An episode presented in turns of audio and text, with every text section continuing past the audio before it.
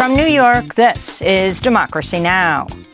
I wish God will have mercy on us and the war stops. We suffered a lot. We cannot bear what's happening to us. We cannot handle anymore. Even mountains wouldn't bear what we're going through. The death toll in Gaza has topped 8,300 as Israel intensifies its ground and aerial attack on the besieged territory. As fear grows, Israel will bomb the Al Quds hospital in Gaza City. We'll get the latest. Then about 400 people were arrested Friday as they shut down Grand Central Station in New York, calling for a ceasefire in Gaza. The group Jewish Voice for Peace said it was the largest act of civil disobedience in New York City in 20 years. I am a rabbi, and I am demanding a ceasefire and a stop to the genocide that is occurring in my name as a Jew and as a rabbi. My grandparents were in Then, as the United States joins with Israel in voting against a UN General Assembly resolution for a humanitarian truce, we'll look at Washington's support for Israel's bombardment of Gaza. We'll speak to Chicago Congressmember Delia Ramirez and Lara Friedman of the Foundation for Middle East Peace. All that and more coming up.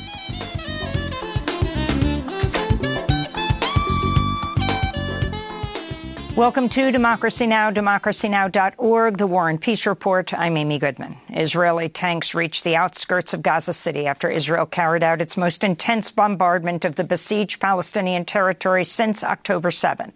Israeli Prime Minister Benjamin Netanyahu said Saturday a ground invasion had begun and warned of a long and difficult campaign ahead. Gaza's health ministry says Israeli attacks have killed more than 8,300 Palestinians, including nearly 3,500 children. Fears are growing of a possible strike on the Al Quds hospital in Gaza City after Israel Sunday ordered its immediate evacuation. Airstrikes have repeatedly struck near the hospital where an estimated 14,000 Palestinians are sheltering. On Sunday, internet and cell phone access was restored to parts of the Gaza Strip after Israel blacked out all communications for Gaza's 2.3 million people. Most of Gaza remains without electricity. Tens of thousands, including pregnant people and babies, have been forced to drink brackish or contaminated water. The UN agency serving Palestinians says Gazans have reached their breaking point after more than three weeks of bombardments and total siege. Israeli strikes have killed at least 59 UNRWA employees, with many more believed to be trapped under the rubble on Saturday. Families of Israelis held hostage by Hamas met with Prime Minister Netanyahu, urging him to halt strikes that could jeopardize their loved ones. The families are calling on Israel to exchange thousands of Palestinian prisoners for the more than 200 Israelis believed to be in Hamas's custody in Gaza. Meanwhile, Netanyahu has apologized after he published, then deleted, a social media post blaming defense and intelligence officials for failing to warn him ahead of Hamas's deadly attack on October 7th. The Palestinian Health Ministry says the death toll from the Israeli attacks in the occupied West Bank has reached 111 since October 7th. At least seven of those were killed by Israeli settlers, including 40-year-old Bilal Mohammed Salah, who was fatally shot Saturday near Nablus as he was harvesting olives with his family. On Friday, residents of the Jenin refugee camp said Israeli army bulldozers destroyed a memorial for the Palestinian American journalist Shireen Abu Akleh, erected at the spot where she was fatally shot in the head by an Israeli sniper in May of 2022. The UN General Assembly voted 120 to 14 Friday in favor of a resolution calling for an immediate humanitarian truce and for aid access to Gaza. Israel and the U.S. voted against the resolution, which also calls for the release of captive civilians. 45 member states abstained, including Canada. Some countries, including South Africa, urged the United Nations to do much more to stop the bloodshed. South Africa urges the United Nations to impose an arms embargo on all parties involved in this conflict, given the nature of the death and destruction we are witnessing every day. The resolution is non binding but holds political and symbolic weight. Over the weekend, hundreds of thousands of people joined Palestinian solidarity marches from London to Istanbul to Wellington, New Zealand.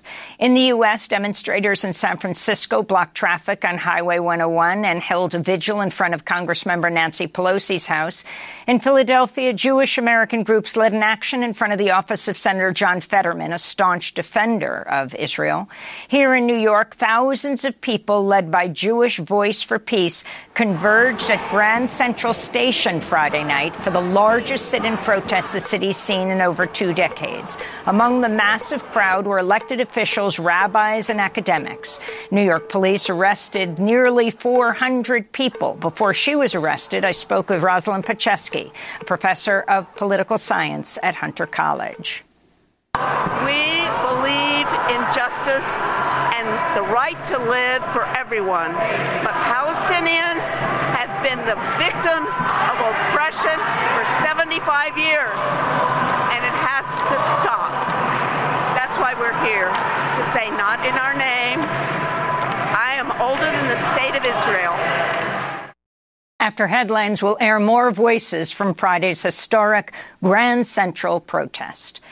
In Maine, authorities Friday discovered the body of the suspect in a mass shooting rampage at a bar and bowling alley that killed 18 people in Lewiston last week. 40-year-old Robert Card died of an apparent self-inflicted gunshot. His body was found in a trailer at a recycling facility in the nearby town of Lisbon two days after the shooting. He'd reportedly recently been fired from the recycling center. A motive for the massacre is not known, though authorities say the shooter frequented the bar and bowling alley with his ex-girlfriend. Maine police were alerted last month that the Army reservist was a possible danger after he threatened to shoot up his military base. Local officials and residents of Lewiston express relief as they now reckon with the tragedy's aftermath. Leroy Walker, a city councilor, is the father of one of the 18 victims, Joseph Walker. Joe was the only one that would come up and hug me and say, I love you, Dad, I love you, Dad. And sometimes I'd say, I love you back. Sometimes I wouldn't say that. And uh, he'd say, I understand, Dad. but I didn't understand. I, I should have said it a million times. Because it ain't going to happen no more. And I got my other boys out there. When I see them, I'm going to tell them I love them. I miss him so much. The United Auto Workers reached a tentative deal with Stellantis on Saturday. It comes just three days after the UAW announced a tentative agreement with Ford, leaving GM as the only member of the big three automakers that's yet to make a deal with the union. This is UAW President Shawn Fain. We called it the stand up strike as a tribute to the sit down strike, which built our great union almost 90 years ago. The sit down strike showed the incredible power of regular working class people to fight for economic justice and win big. After 44 days of occupying the GM plant in Flint, Michigan, the UAW announced victory. On day 44 of our stand up strike, I'm honored to announce that our union is again victorious. The proposal includes reviving an Illinois assembly plant that had been shuttered since February and cost 1,200 UAW members their jobs. Some 5,000 jobs will be added to the Stellantis workforce, along with significant raises and end to tiered wages. In light of the success of the strike, the UAW said it's planning to organize workers at non-union automakers like Toyota, Honda, and Tesla. In Iran, a 16-year-old girl has died weeks after she was reportedly assaulted by Iran's morality police for not wearing a headscarf. Armita Geravand was hospitalized with brain injuries, fell into a coma after witnesses said she was beaten by officers in a Tehran subway station earlier this month. Amnesty International has called on the Iranian government to launch an independent investigation into her death, which comes about a year after 22-year-old Mahsa Amini died in custody of the so-called morality police. In Germany, 1,000 climate activists with the group Last Generation and Extinction Rebellion Netherlands blockaded a major road in Berlin Saturday. Some demonstrators glued themselves to the road surface. Dozens were arrested in their latest act of peaceful civil disobedience as they demand the German government transition to a fossil fuel free economy by 2030. As healthcare workers, we are already seeing the first consequences of people dying because it's too hot in the summer, that people with pre-existing conditions suffer more and more, that old people or especially vulnerable groups are the first to be affected in extreme weather. But even if we think that none of this affects us because we are young and healthy enough, when flood waves come, as they did suddenly and violently in the Ahr Valley, or forest fires, as we have seen on the news several times, none of us is safe. The climate crisis affects us all, and the climate crisis kills. And the Bangladeshi climate scientist Saleemul Huq has died in Dhaka at the age of 71. Saleemul Huq served as lead author on two of the definitive assessments of the Earth's climate published by the UN's Intergovernmental Panel on Climate Change. He was the director of the International Center for Climate Change and Development in Bangladesh.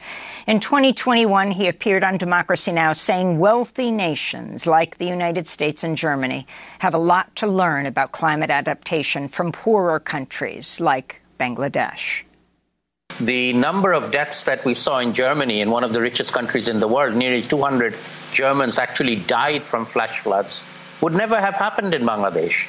We would have evacuated them. We do evacuate everybody that's in the path of floods or in cyclones. In Germany, they weren't able to do that.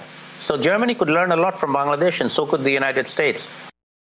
Salim Haq has died of a heart attack in Bangladesh at the age of 71. To see all of our interviews with him, go to democracynow.org. And those are some of the headlines. This is Democracy Now!, democracynow.org, The War and Peace Report.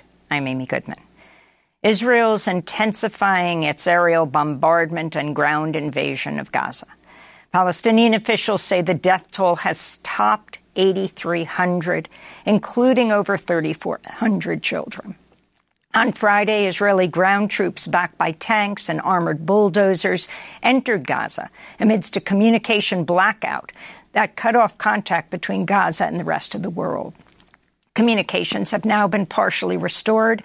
On Friday, the UN General Assembly overwhelmingly voted in support of a humanitarian truce, but Israel and the United States voted against the resolution. Massive demonstrations calling for a ceasefire in Gaza continued this weekend, including right here in New York City. On Friday night, thousands of members of Jewish Voice for Peace, New York City, and their allies shut down the main terminal of Grand Central Station during rush hour. It's the largest sit in protest the city's seen in over two decades. Many wore shirts that said, Not in our name and ceasefire now. Banners were unfurled reading Palestinians should be free. Israelis demand ceasefire now. One sign read, Never again for anyone. The multiracial intergenerational movement says about 400 people were arrested, including rabbis, famous actors, and elected officials from New York State Assembly and Senate and the City Council. Democracy Now! is there. Today we bring you their voices, including Rosalind Petchesky, professor of political science at Hunter College.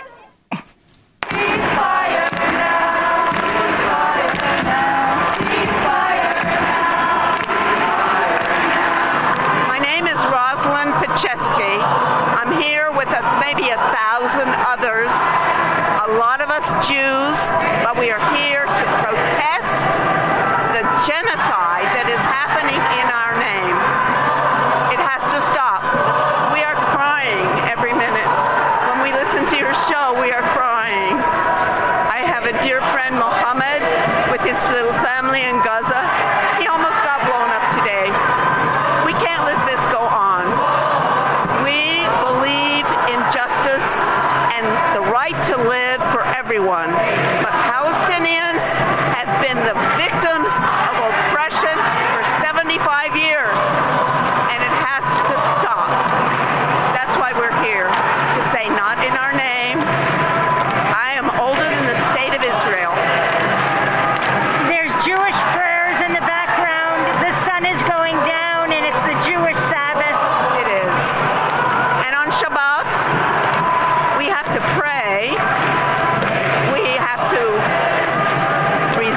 Have to recommit ourselves to justice. I believe that Judaism and Jewish ethics, this is how I grew up thinking,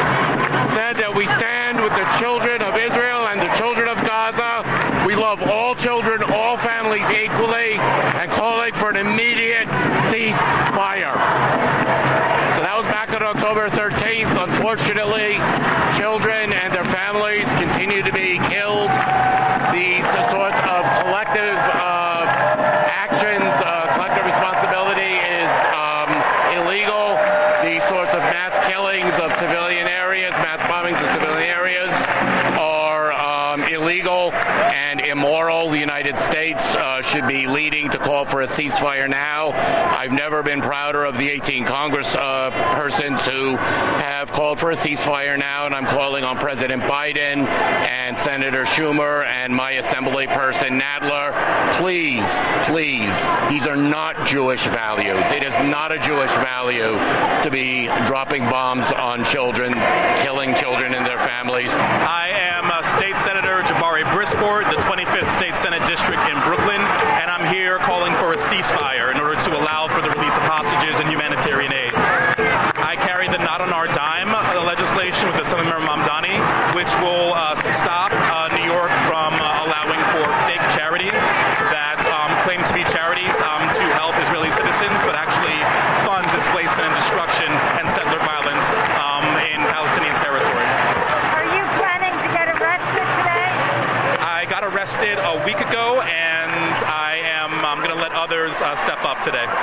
arrested a week ago at a sit in outside Senator Gillibrand's office, asking her to start calling for a ceasefire. My name is Zohran Mamdani. I'm an assembly member for parts of Astoria and Long Island City, and I'm here today to join thousands of Jewish New Yorkers, rabbis, and allies to say that the time is now for an immediate ceasefire.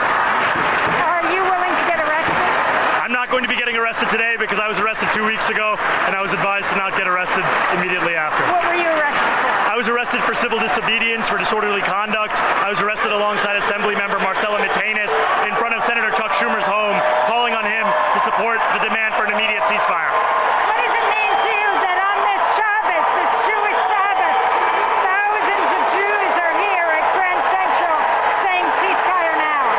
It shows that what we have been told about consent for this genocide is not true.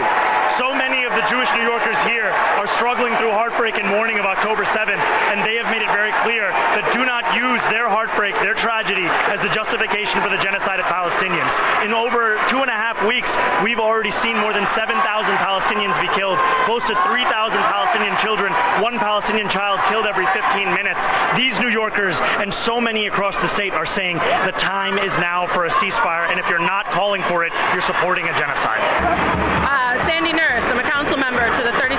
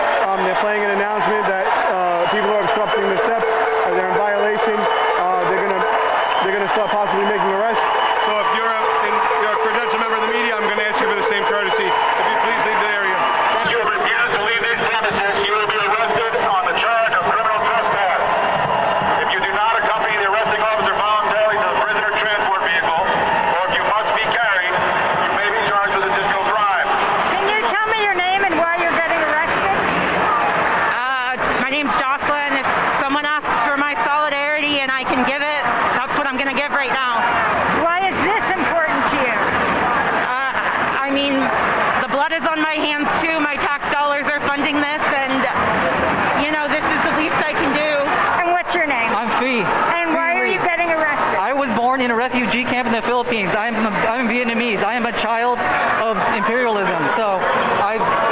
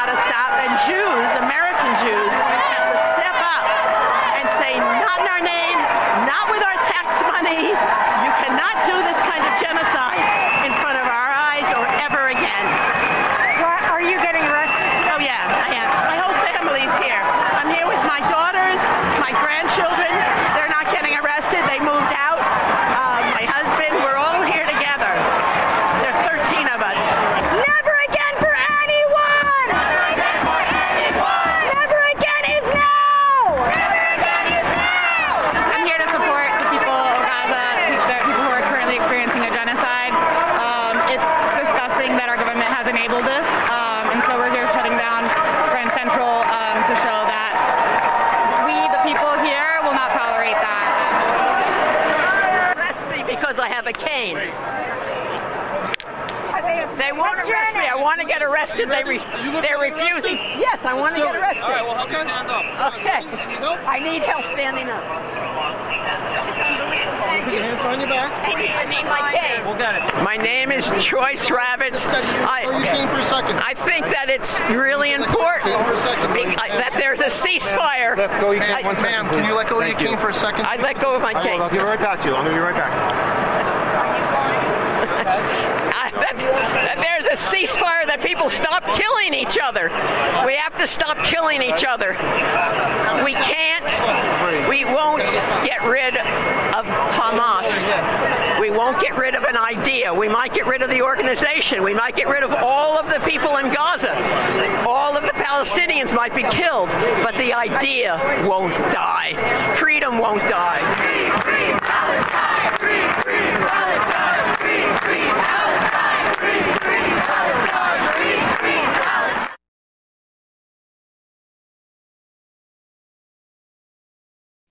Voices from the historic Jewish Voice for Peace protest on Friday that shut down Grand Central Station in New York City. Protesters were calling for a ceasefire in Gaza. About 400 people were arrested in what's believed to be the largest sit in protest New York has seen in over two decades. Coming up, Democratic Congressmember Delia Ramirez of Chicago. She's one of 18 members of the House who've signed a resolution calling for an immediate ceasefire. Stay with us. Yeah, yeah. Uh, well, ain't girls like you out here in the West. I know I've been away, but I'm coming back home. No need to stress, baby. All I know, all I know, all I know is to be Palestinian is to always rep where you come from. Except when you're at the customs. Told her she can meet me up in London. She let me cause I came from with love. From Gaza with love. If I had it that way, we would never go back. From Gaza with love, baby. فلسطين عسنسان وبنت بلادي عجباني فضلكم احكوا مش سامع Continuez à parler, on vous entend pas, pas, pas, pas, pas. Continuez à parler, on vous entend pas, pas,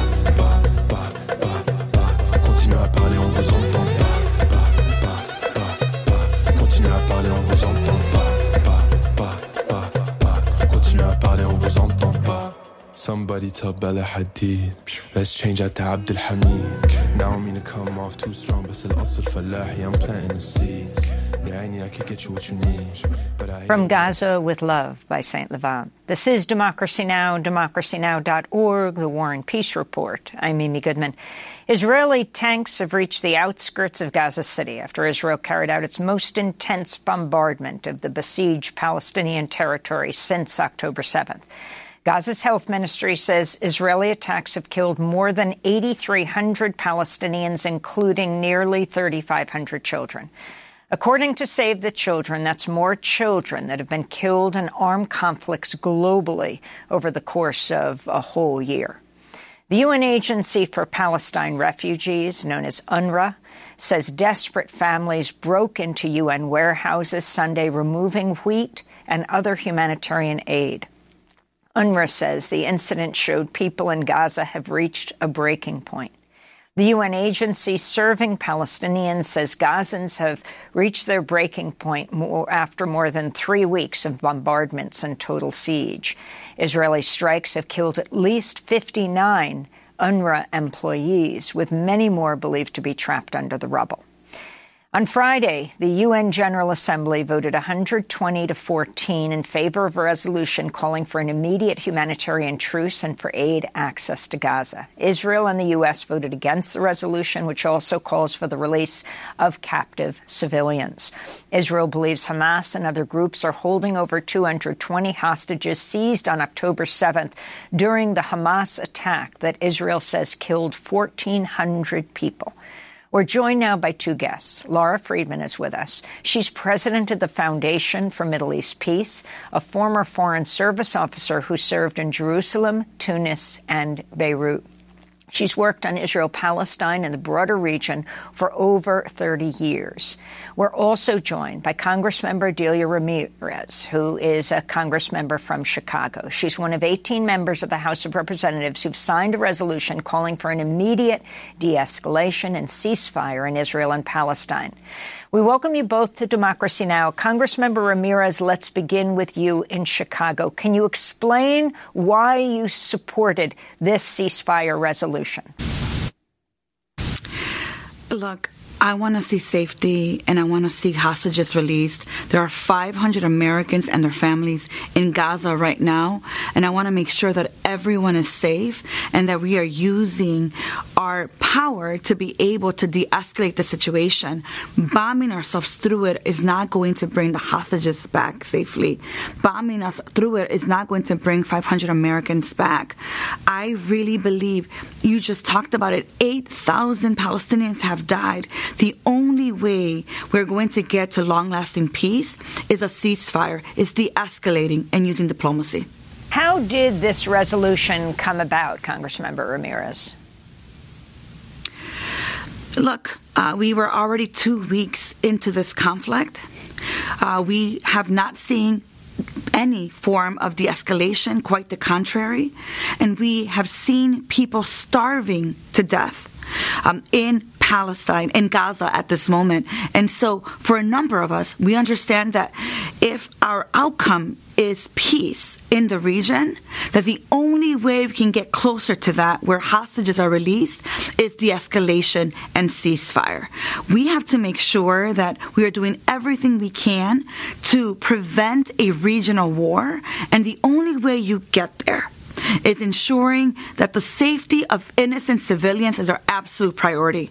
You won't get that through bombing. We understood, and a number of us co led the resolution, and more members of Congress in the coming days have also joined the resolution, recognizing that what we're currently doing now is escalating the situation, not de escalating. And the only way we move forward is de escalating, ceasing fire. That's the way that you're going to be able to keep people from dying, protect innocent civilians. 1.2 million children right now in Gaza. The ceasefire is our only way of diplomacy and being able to get to a place of peace. What kind of response are you getting in support of this resolution? In an earlier interview, you said if you ask, what about the Palestinians, it's almost as if there's an assumption that you're saying you don't denounce Hamas. Uh, can you talk about this? And can you feel that that is changing? I think it's slowly changing. And what I say to people is that I came to Congress to uplift shared humanity. I can denounce Hamas. I can call for the release of hostages. And I could also ask, what about the Palestinian children? Right now, we have children under rubble. The number that we're seeing is 8,000, but that is not the, the accurate, most accurate number. There are people that we have not found. There are families in Chicago and all over the world who have not been able to connect with their family in Gaza. And the reality is that if we care about Israelis, if we care about the Jewish community and, and, their safety, we have to understand that it's interconnected with the safety and the freedom of Palestinians. What kind of aid do you think should go to Gaza? And what about funding for Israel? Look, Amy, when hundreds of thousands of people have lost their home, thousands of people have died, their communities have completely been destroyed. The question is, what will we do to ensure that people are able to come back to home when they have no home? When we're talking about substantial humanitarian aid, I don't mean 30, 40 trucks a day. I mean substantial billions of dollars of responsibility that we, as the U.S., who has given military aid for such a long time, is responsible to give to help restore a place that has been, in many cases, in many parts of it, burned down to rubble. So we need to be able to do that. And I think secondary, for me to be able to say that I want more money for bombs, it begs the question Bombs are going to kill people. And in this case, it is killing thousands of civilians. We've seen it already in the last three weeks. We have to do everything we can to ensure that we're honoring international law, that the money we're sending isn't killing children, that we are uplifting the humanity of people of Israel and people in Gaza, but Amy, people in the West Bank. Right now, settlers are killing people in the West Bank, and the Israeli government is enabling it. It is letting it happen. The aid that we send cannot be used to kill innocent lives. It's unacceptable. It's not moral, and I can't stand. Bes- I can't stand uh, behind that. I'm wondering what you think would be a more just U.S. foreign policy. I mean, you, Congressmember Ramirez, or Guatemalan American. We know the history of Guatemala and U.S. Aid for the successive military regimes that were responsible for the death of so many hundreds of thousands of Guatemalans in the 1980s and beyond. If you could comment on putting this in a larger context. Look, we have to ask ourselves what is the outcome here? Is it a two state solution? Is it to be able to bring peace to the region, long lasting peace? Because if that is the case, we as the U.S. have to think about the role we have played for the last few decades. We are not at peace. We have seen occupation all over the region. And we have to ask ourselves if what we want is long lasting peace every single resolution, every single bill, and every single dollar that we send over, we must ask ourselves will this get us to peace? Will this get us closer to a two state solution? Will this create the kind of policy that will get us to a place where Palestinians and Israelis are safe and free? And if the answer is no, then we need to reassess how we move and the kind of policy that we have had in the region for the last decades. Have you spoken to President Biden or his inner circle? At the beginning, he was very clear in saying he told Netanyahu he did not say use restraint. But now the White House is putting out statements that they are, in fact, behind the scenes, saying that restraint must be used. I've not talked to the president directly. I certainly have been talking to the State De- Department on a regular basis. And what I have said is words matter. What we are saying to the American people, what the American people are seeing, has a direct impact even for us here.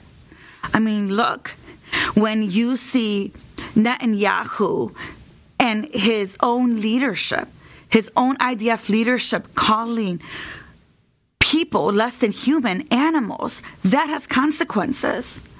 We have seen the impact and the growth, increase of hate crime all over the world anti Semitism and Islamophobia. A six year old boy 30 minutes from my district was stabbed 26 times because his landlord saw this six year old little boy as a threat to our society and nearly killed his mother. We have to understand that what we are saying to the people in this moment has real consequences. And we have a moral responsibility to lead from a place of diplomacy, seeking peace at all times, and holding accountable the Israeli government for the ways that it is violating international law for the ways that this ground incursion in this moment is killing innocent lives. We all want hostages out. We also want the 500 Americans and their families out. How we're moving in this moment is not making anyone more safe. Congressmember Delia Ramirez, we're also joined by Lara Friedman, president of the Foundation for Middle East Peace, foreign foreign service officer who served in Jerusalem, Tunis, and Beirut, has worked on Israel Palestine uh, and the broader region for over 30 years, former director of policy and government relations at Americans for Peace Now, Americans for Shalom Achshav. It's great to have you with us, Lara. Can you talk about what's happening in the Congress now and if you feel movement, a change in Biden's position from the beginning of the uh, after October 7th? Sure, and, and, and thanks for having me. I, I, do think that we're seeing, and, and the, the piece that you had before we came on here, um, we're seeing real movement in the grassroots. Um, there's really a surge in energy um, and a surge in support for Palestinian rights um, that we haven't, I, I think, has never been seen before. I think it still remains to be seen how that's going to be reflected in Congress. If we just go by the statements that are being made by members of Congress, which, except for a, a small number, and Congresswoman Ramirez is among them, except for a small number, are um, at best very, very cautious about saying anything that would validate the humanity and the rights of the Palestinian people. The, the narrative on both sides of the aisle is mostly about the rights of Israel to defend itself and that is um, defend, to defend itself is, is defined basically to mean Israel can do and should do whatever it wants to do, um, and it bears no responsibility, has no agency with respect to the results when it comes to human casualties. Uh, Congress has, has bought completely the framing which says that any Palestinian that dies in Gaza from an Israeli bomb, or who gets sick or starves or, or dehydrated um, or ill or dies in a hospital, that's all on Hamas. That is not Israel's fault. Everything is Hamas's fault, which which suggest, suggests a new ethos of war that that really opens the door for um, for everyone to, to target civilians. Um, there's also the framing of, of human shields, um, which basically says, you know, it's it's we it's it's Hamas's fault that it's our, that we're, we're killing your civilians, that we're killing your children. Um, which I mean, there there is truth to the the argument that Hamas has um, placed itself behind human beings. It, it, raises the question if you know if if bad guys invaded a, a school, would the United States say, ah, for the sake of killing the bad guys, we need to bomb the school. We're going to kill all the children in the school because we have to, and it's the bad guys' fault. That is that is in, the inhumanity of it is is is stunning. Um, but what we've seen really um, since the beginning of since October 7th, and I follow. I do a report every Friday covering every single thing that happens in Congress related to the Middle East and Israel Palestine. Is a deluge of, of, of new legislation, of resolutions, and of letters, um, which by and large um, either ignore or diminish the humanity of Palestinians, which directly conflate um, criticism of what Israel is doing in Gaza or assertions that there is any context that life that there is history before October 7th.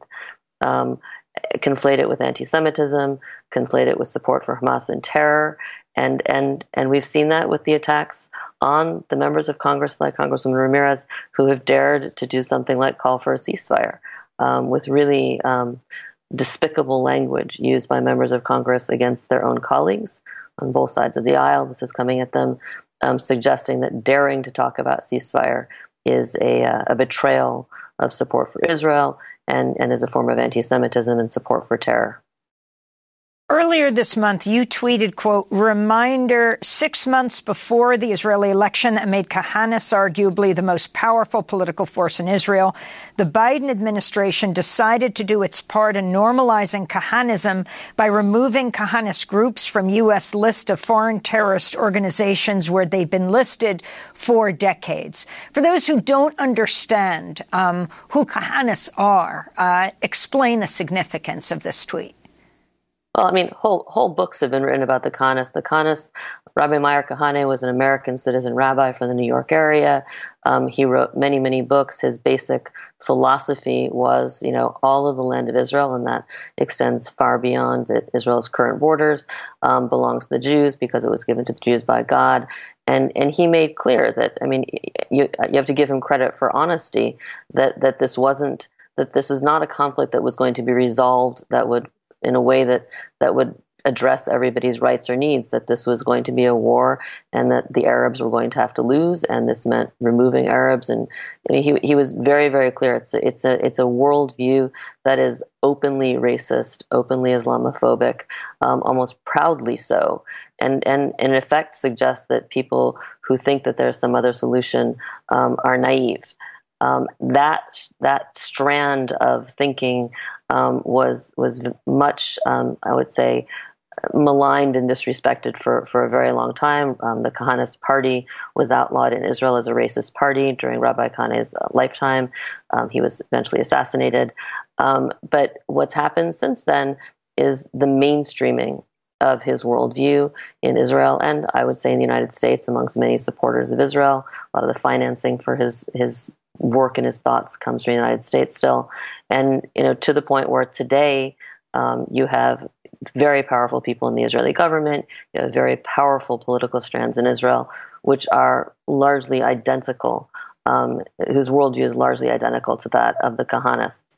The fact that the Biden administration um, elected to remove um, the Kahanist parties from the terrorist list, and they were on the terrorist list because of acts of terror committed by acolytes of this movement against American citizens. Um, you know, not in recent years, um, but you know, it, it was. I, I, don't know why they chose that moment to remove them, but it certainly um, speaks to the mainstreaming and normalizing um, of this of this approach to the Palestinians. Lara Friedman, can you talk about the hostage negotiations? Um, uh, you have Qatar and Egypt involved in those negotiations, mainly Qatar right now. Um, you have the hostage families who are a powerful force. We hear their stories repeatedly in the U.S. media, as we should. They should be a model for also uh, the coverage there should be of Palestinian suffering. But those families are calling for this exchange of the hostages. It's believed there's more than 220 or 30 of them um, that are being held by Hamas and other groups in Gaza, and Palestinian political prisoners, Palestinian prisoners of which I think there are more than 6,600. Um, I think they're calling it everybody for everybody. Can you talk about this? Yeah, I mean, look, uh, the taking of the taking of hostages, the taking of civilian hostages by Hamas. I mean, the, the October 7th attack was was heinous um, in in every aspect. Um, the aspect of taking the hostages um, brought this home to Israelis in a way that is just I, I don't think anyone um, who has not spent time in a, in a small country where everyone is you know has one degree of separation. This is this is incredibly real and incredibly personal um, for for everyone in Israel. Um, what is notable is in past in past experiences where there have been hostages taken, um, Israel has uh, sort of turned over every rock possible, done everything possible to get them back. You have negotiations, you have contacts, you have you have it, it's, it's, you, know, you think of Gilad Shalit. I mean, the entire country mobilizes to get the hostage back. Hostage, singular hostages, plural.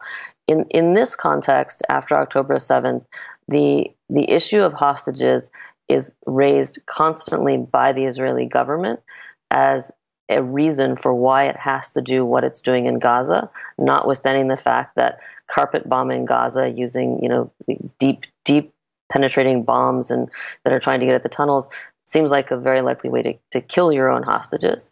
Um, there's been a clear signal given, and if you listen to the, if you if you look at the Israeli media, the contacts that the families of hostages have had with the Netanyahu government, it, it is hard to avoid the conclusion that there isn't actually a lot of desire on the part of the, of the Israeli government to get the hostages back. There have been numerous, and it's been it's been public from from other governments, from negotiators. There have been numerous offers by Hamas to exchange hostages, to, to release hostages in certain circumstances. There was you know a 24 hour brief ceasefire, and and so far the argument seems to be from the Israeli side we won't do that because anything we do would be a victory for Hamas, and that is that we can't let that happen. So releasing the hostages is simply not a priority. But talking about the hostages and accusing anyone who talks about ceasefire as not caring about the hostages is a wonderful tactic. Um, all of us who are speaking out on this in social media, on media like this, are, are, accused constantly of, well, you don't care about the hostages. The answer is no, I care very much about the hostages. I don't understand why the Israeli government doesn't care more about the hostages. I would suggest that the Israeli government's approach to the hostages um, makes clear that their objectives in this war are not about freeing the hostages, and that I think requires you know further further thought. Lara Friedman, I want to thank you for being with us, President of the Foundation for Middle East Peace, and Congressmember Delia Ramirez of Chicago for being with us as well. Next up is the death toll in Gaza tops more than 8,000 as Israel intensifies its ground and aerial attack.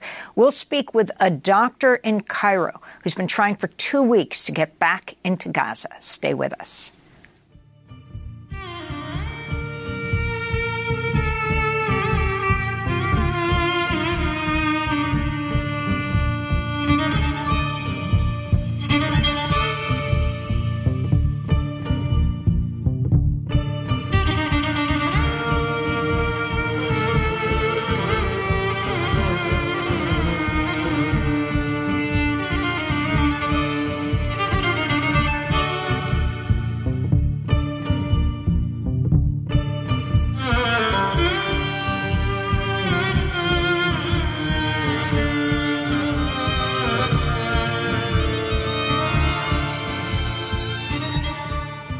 From here by Akram Abdul Fattah.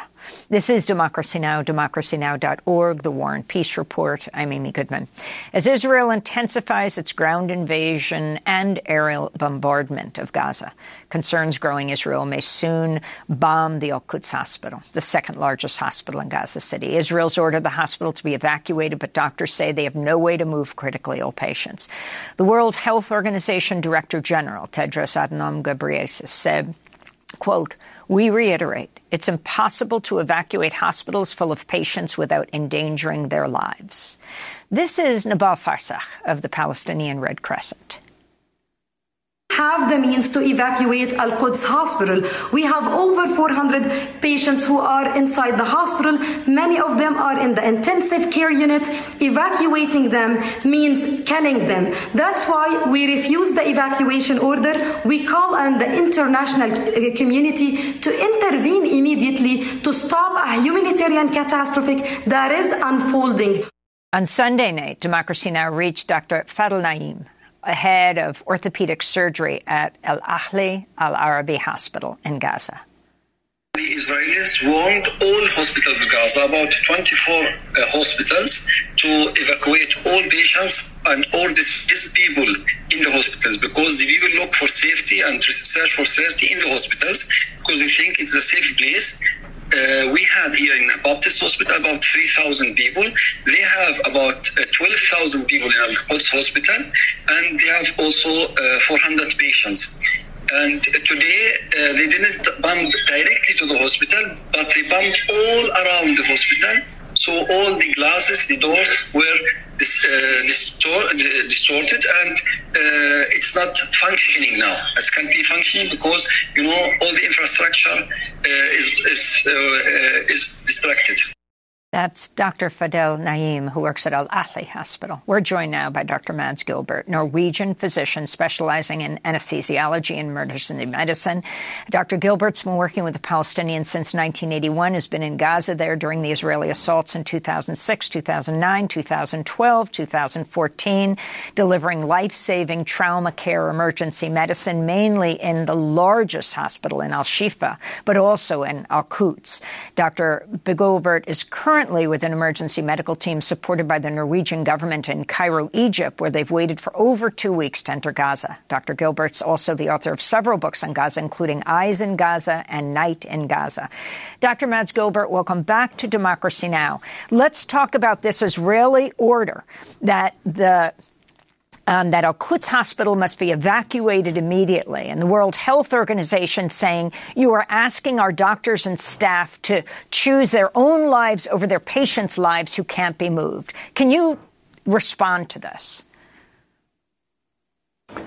Yes, I can, uh, Amy. And uh, I think, first of all, it is uh, completely absurd that we in 2023 should have a state army that is threatening to bomb hospital and de facto is bombing hospitals and killing children by the thousands in what is called a war. Now, these threats to the Palestinian civilian hospitals in Gaza is extremely serious, not only because it is illegal according to international law, but it's threatening the lives of thousands of patients, of staff, and not to forget the 12,000 refugees who have taken refuge in Al Quds Hospital and the more than 50,000 who have taken refuge in the uh, Shifa Hospital.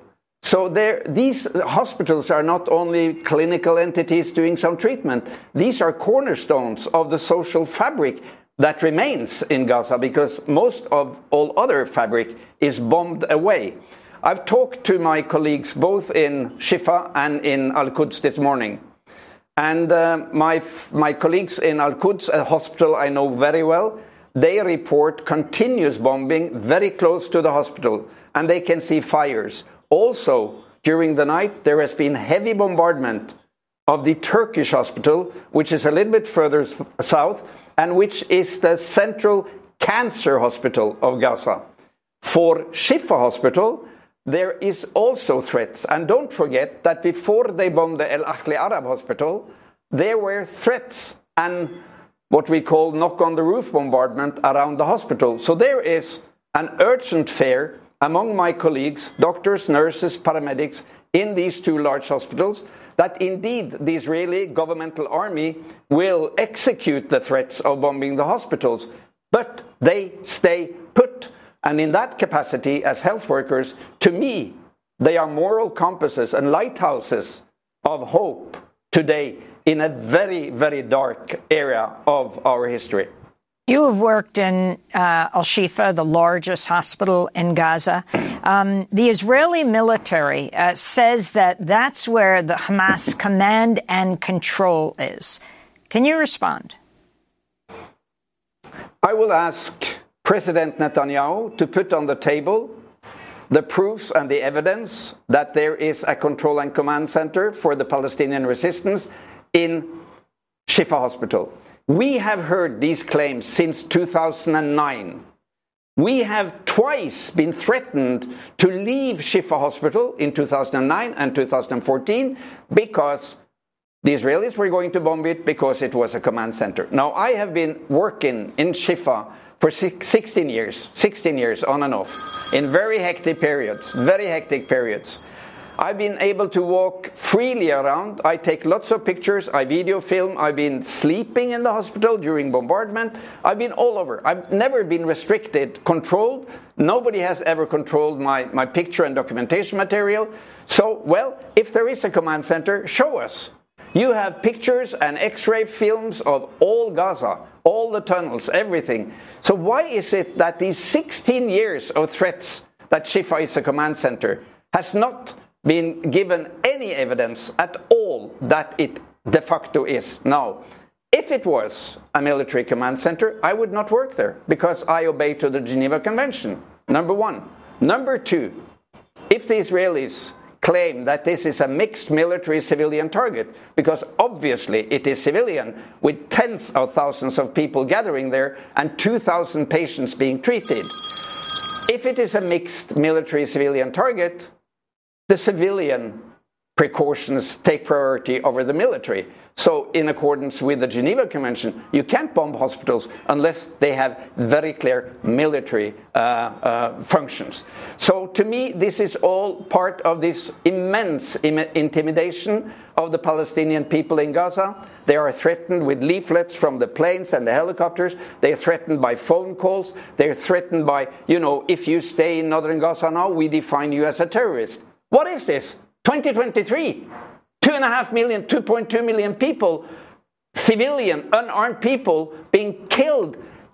A child killed every 10 minutes. So far today, the number of killed Palestinian children is 3,324, and there are missing 2,062 Palestinian children in, in, in Gaza. That's 5,300 Palestinian children killed in three weeks. And I asked President Biden, What kind of president are you?